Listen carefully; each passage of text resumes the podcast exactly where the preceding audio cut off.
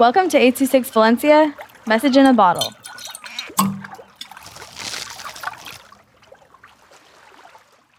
Teddy Sleepover by Jalen with 826 Valencia.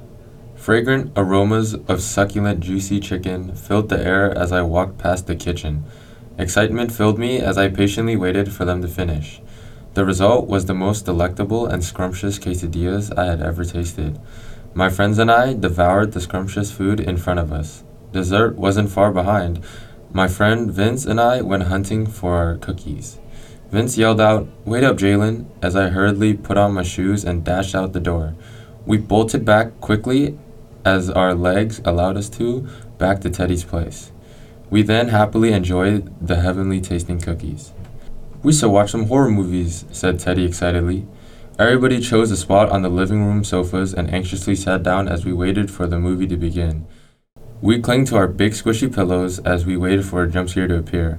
I, for one, was hesitant about watching frightening horror movies, but this was going to be one of the final times I get to spend time with Teddy before he leaves off to college and his new future.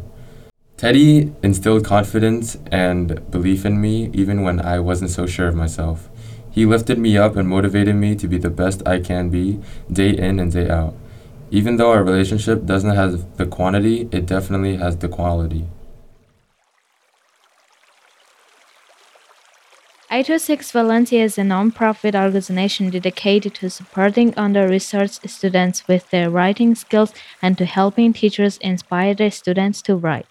Our services are structured around the understanding that great leaps in learning can happen with one-on-one attention and that strong writing skills are fundamental to future success. If you want to hear more podcasts or learn more about the organization, visit us at 826valencia.org.